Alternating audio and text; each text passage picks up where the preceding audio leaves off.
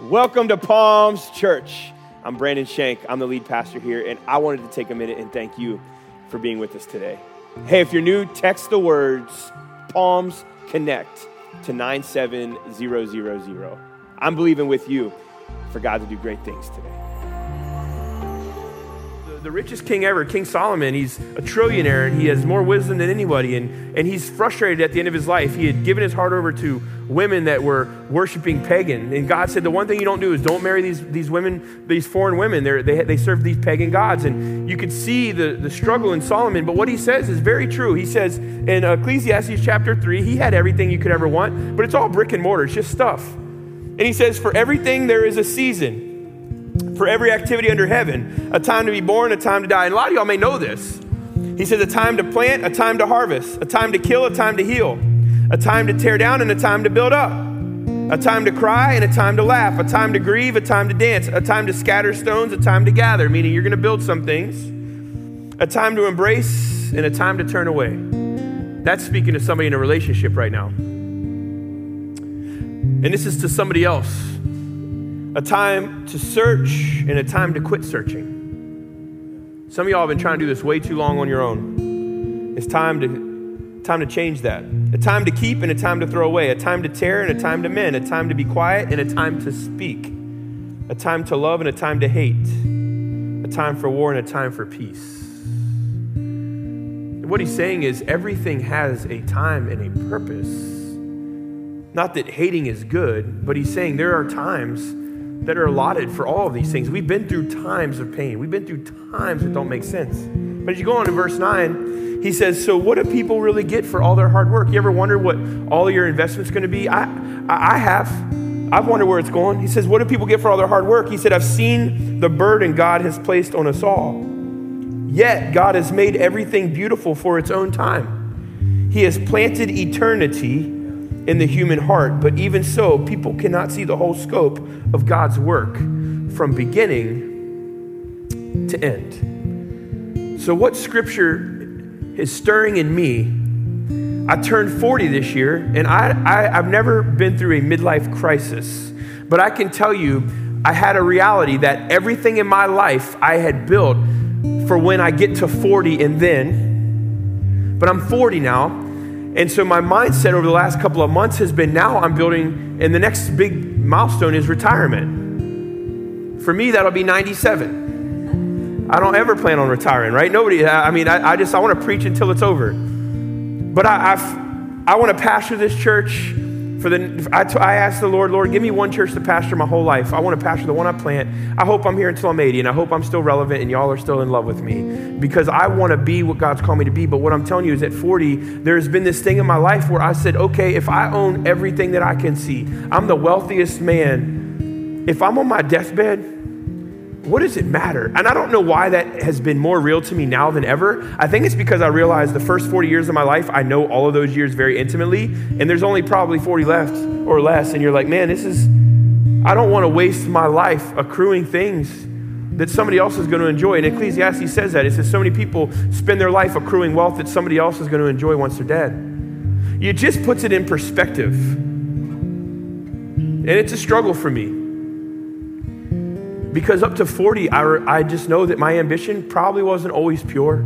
It probably had a lot of egotistical arrogance and self-centeredness in it. And I just thought I was going to conquer the known world like everybody else does when you're young and you're crazy. It's not a bad thing. I don't ever want to lose that zest. But I also want to know that in my life, it was almost an instant pivot. The day I woke up on September 5th, the day after my birthday, where I realized I don't care about the temporal things, and I just want to invest so heavily into what God's doing. If I were to die tomorrow, I know that I could say I milked that cow until it was empty. I did everything I could to preach the gospel, and I just want to be in the church. I just want to be here. I just want to preach the gospel. I just want to do everything I can to bring this word of God to people in a way they can chew on it, in a way they understand it. I want to be prophetic. I want to pray for people, and I want them to be overwhelmed by the power of God. I want miracles to take place. I just want to be in a place with God that He is in the middle of my heart and my thought and my actions. I just can't get enough of Him right now. That's just where I'm at. I just can't get enough of the power of God in my life. I can't get enough of who he is. I can't get enough of who he has designed me to be in him. I just want to know him. I don't care about knowing me. I don't care about figuring out my gifts. I don't care about finding out what Brandon Schenck is good at. I don't care about my identity. I don't care about how I'm wired. I don't care about what God has me for my kids or my wife. I just want to know him. I want to know who he is. I want to know how he works. I want to know what he has for me in my relationship with him. I don't care about what it looks like to pastor. I don't care how big or how much or how far or how many cattle and how many hills he gives me. I don't care about what he wants me to do in my marriage. I don't care about what he wants to do as a dad. I just want to know him. I want to know God. I want his heart to bleed into mine, and I just want to know him. And that is a turn my life has taken. I've never wanted so badly to know God as I do right now. I have such a hunger to know the Lord because I don't want to look at my life and think I have built something great for my kids. I want to look at my life and said, I knew the Lord, because out of that comes a husband that's healthy and a father who's in love with his kids, and he builds something the next generation can then build on top of. It's somebody who pours into people with love regardless of how it's reciprocated. It's somebody that is never ashamed to walk in the goodness and the anointing of God. And I thought that there would be ways that as I studied more that I would learn more about the Bible. I thought that as I got closer to my wife, my marriage would get better. I thought that as my kids grew up and they grew as the men of God, that it would fulfill me as a father. But what I'm learning is that nothing has done anything. The only thing in my life that has had any impact on me that's been eternal is I just want to know God. I just want to know him. I so badly want to know him. What else is there? I just want to know my King. I just want to hear his heartbeat. I just want to feel him close to me. I just want to sense the presence of God around me all the time. I want to pray and the anointing of God fill a room because people need that in their life for peace and strength and joy. I want to preach and people hear the words that are coming out of my mouth and they feel overwhelmed by the Spirit because my time with God has reciprocated him in honoring the things that I'm doing so that people's lives are changed in the moment. I just want to be close to him. And as I read this, I get it. I'm not a king that's a trillionaire. I'm just a guy. But when I read this, I understand it's just stuff, and how much of our life is spent infatuated with the King and how much is spent organizing our life. If you're infatuated with God, your life's going to have the organization. It's going to have things that you need. But what does it really matter? What does it matter? It doesn't. And I love the synopsis. Let me tell you the remedy. You want the application to this? So I concluded, there is nothing better than to be happy and enjoy yourselves as long as we can. And people should eat and drink and enjoy the fruits of their labor, for these are the gifts from God. Do y'all remember a couple weeks ago I told you, just go spend money, enjoy yourselves. Like, stop saving up for your retirement with all the money that God's given you. And yeah, you need to save. You need to save. Don't hear, the pastor's not saying don't save. No, I'm saying we take everything that we could enjoy and we save it for tomorrow. And what I'm trying to tell you is take what God has given you and take some time and enjoy your life a little bit. Let your hair down. We live so tight and we're such consumers that we try to have a destination and we are missing out on relationship with God because we are controlling and planning every detail of our life and we're acting like the Spirit has guided it. When I read the Bible, I hear him telling men that have a lot of wealth to move in a day's notice and to take everything they have and to trust him in it with all their staff and all of their cattle and all of their entire people group that's like a small city, move it tomorrow. You think you had some logistical issues. When I read the Word of God, I hear God tell prophets, you're done. They're in the middle of making money. They're in the middle of the hype. You're done. When I read the Bible, I see Jesus going to his apostles, going to the disciples. They had businesses. They were businesses. These were generational type of businesses. And he says, drop them. Leave your nets and follow me right now. And some say, well, I got to go back and I got a funeral to go to. He says, let the dead bury their own dead. Come with me. And I just wonder why do we see time as such a thing that prohibits us from fulfilling what God has in our life? because time matters more to us than fulfilling what God has in our life. I've heard people tell me, I got a 10-year plan. I'm going to get on the mission field. God told me to do this. And I'm sitting here thinking, like, when has God ever given somebody a 10-year plan? When is he ever, yeah, in 10 years, you're going to be here. That I've never seen that anywhere. No, what God does is he speaks, and our responsibility is to go. It's to go. I didn't have a desire to plant a church for years before I planted one. No, I had a desire to never pastor a church for all my life. And when God spoke to me on May 29th, 2011, we made phone calls, and immediately we started to uproot our life to move towards a church plant. Why? Because I just want to be where God is. We make our planning sound so spiritual, but the Bible is telling us that it's a waste of your time. This is the richest king.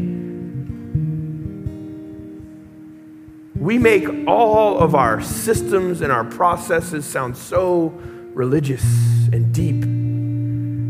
And they're important, but God is saying, you know what's important? Me. I'm the only thing that matters for eternity. So I want to challenge you tonight. This is a scripture I've been working through the life of Solomon the last week in my devotional. I just can't get away from it. Mondays are our day off. And I was just so drawn into the Word of God. I just sat on my couch, and I don't always do this. It just depends on what the day looks like. But for this particular Monday, I just could not get enough of Scripture, and I just wanted to read and read and read. And God just kept showing me, like Solomon, he had it all, and he was given everything that he asked for, and he missed the biggest thing. He was drawn to the one thing that God said, stay away from these foreign women. He was drawn to the one thing. And then I'm reading in Ecclesiastes, and he's saying, man, everything is meaningless. Everything is meaningless. This stuff is a waste. Everything. And this guy it took him weeks to sacrifice all that. 120,000 goats. I mean, it took him weeks to make sacrifices. This guy was more rich than rich. And he's saying, everything is just so meaningless. It's just stuff. It's just stuff.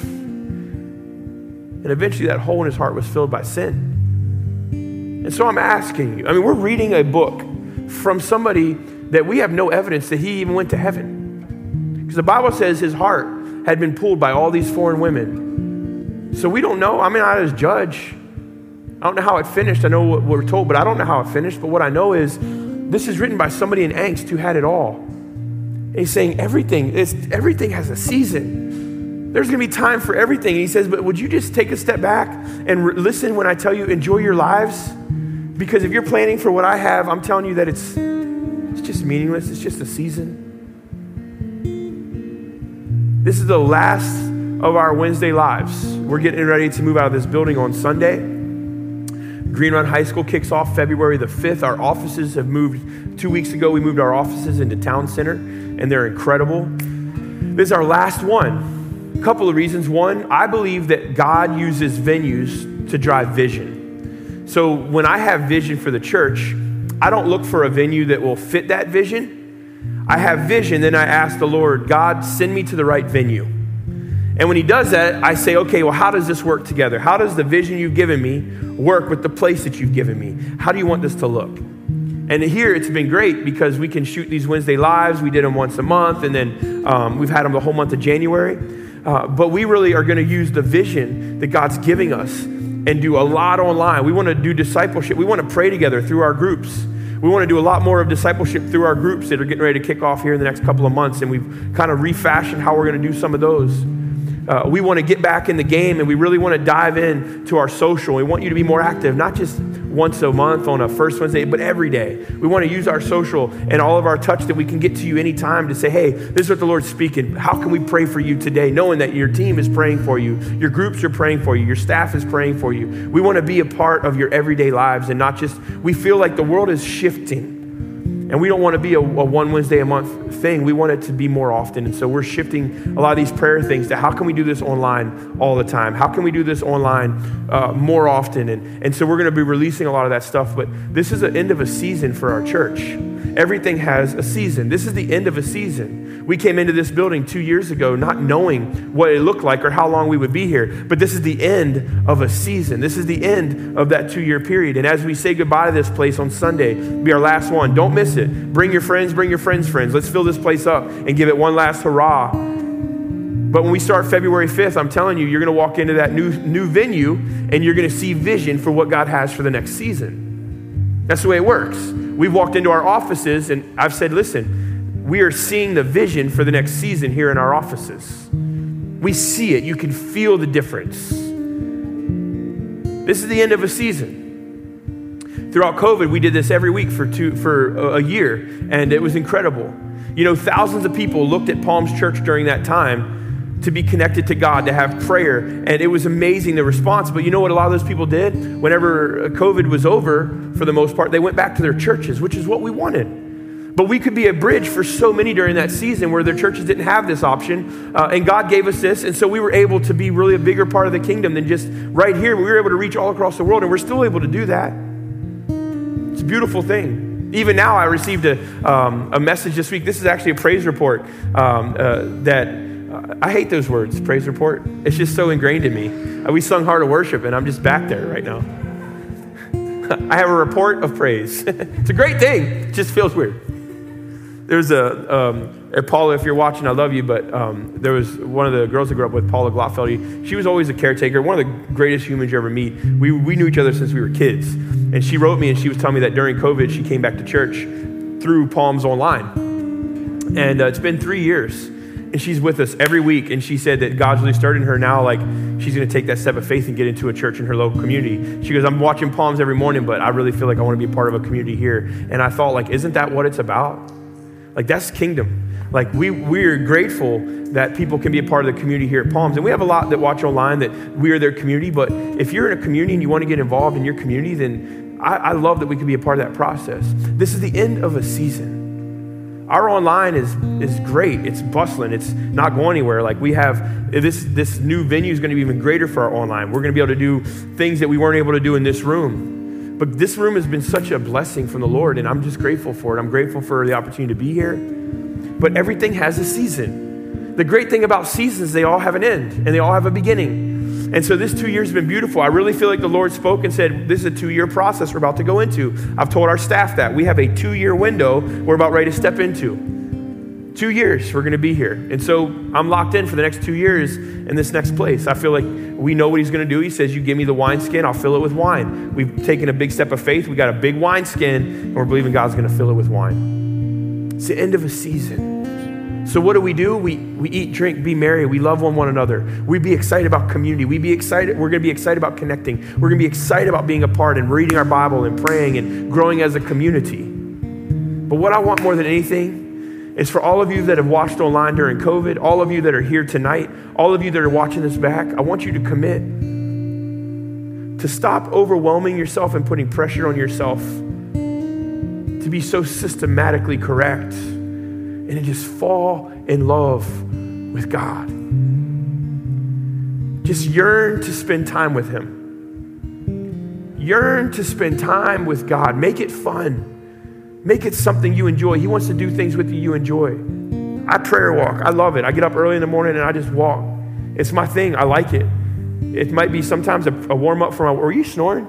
Somebody snoring back here? I thought I heard somebody snoring. I thought somebody was making fun of me. That's typically how it goes around here. I thought somebody was like making a snore noise, being like, bro, mornings ain't my time. But that's how I do it. Why? Because sometimes it may be a warm-up for a workout, but a 2-mile walk in the dark is a good warm-up for a workout, right? It gives me a good time with the Lord. And God wants you to, he wants to be a part of your life. So I want to encourage you. Don't let this be the beginning of a time where you wish you would have connected, but let this be the beginning of a season where you're saying, God, I just want to fall in love with you. I want to spend time with you. I want to spend time with you, Lord. Because I'm believing that for you. Because everything has a season. And there's a lot of seasons about to change. There's a lot of seasons that are shifting. Everything has a season. And we're in one. This is I don't feel like it's the end of a sitcom or you know how they do like the big, everybody lines up in the crowd. I don't feel like that, but I feel like these Wednesday Lives, we've loved them. Before we did Wednesday Lives, we actually did them live. Even when we were in the hotel before COVID, we'd meet in a hotel on the first Wednesday of the month. We'd fill up the rooms. It was amazing. Then COVID hit. We started going online. And I'm excited about this season that God has for our church, because I know Sundays are going to be electric. Get there early, be expectant, sit close, raise your hands, shout. let's go. You know, that's kind of the way I feel like it's gonna be a fireball. But then all throughout the week, I want to keep that same intensity. I want to be connected. I want to pray for each other. I want to be connected in groups, and I want to watch God do what only He can do, because I'm believing that for you. Everything has a season. Everything has a season.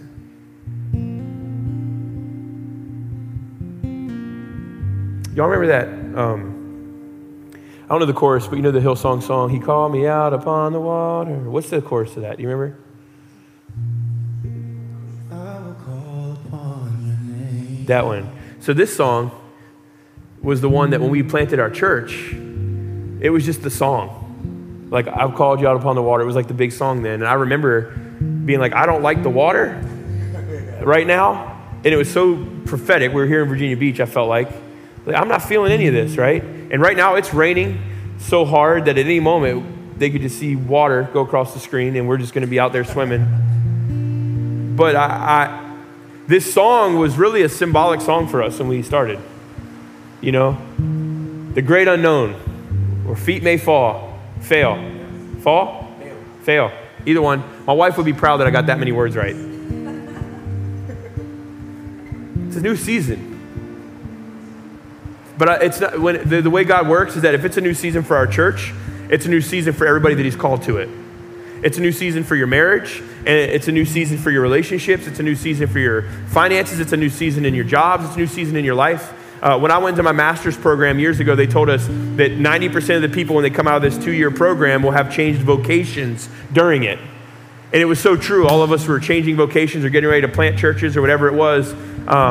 And I feel like that about our church. Right now, everybody coming out of this season with us going into this new season, things are changing, and for the good. Let's be merry. Let's be excited. Let's do what the Bible says, and let's say there's nothing better to be happy and enjoy ourselves as long as we can, and we should eat, drink, and enjoy the fruits of our labor, for these are gifts of God. We're going to party. We're going to celebrate. We're going to throw a tailgate party every Sunday at Green Run High School. We're going to be with you throughout the week, and we're going to enjoy the time and each other and relationships and all that God has given us. And we're believing that. Lord, we need you. God, we need you right now. And we just surrender and submit. We know that there is no one like you, that you are the King of all kings and the Lord of all lords. You are the great I am, the same yesterday, today, and forever. And although our seasons may change, you never change.